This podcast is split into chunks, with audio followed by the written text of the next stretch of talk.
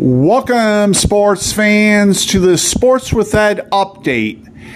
The game between the U.S. and Wales wound up a 1 1 tie as Christian Bale got tackled in the penalty box and wound up scoring on the penalty kick in the 82nd minute.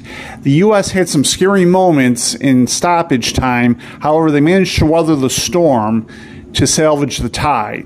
Unfortunately, four U.S. players got yellow carded, and with the change in the rule that two yellow cards nets you a suspension, and with the U.S. playing England next, this ought to be interesting.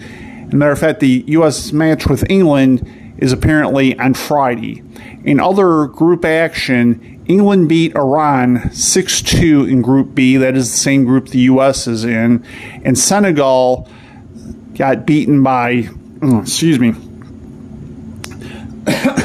Senegal was beaten 2 nothing, and I forgot who it was. I'll come back to you on that one. In the opening match, Ecuador beat Qatar 2 nothing, and that match was played yesterday. Stay tuned to Sports with Ed for further updates.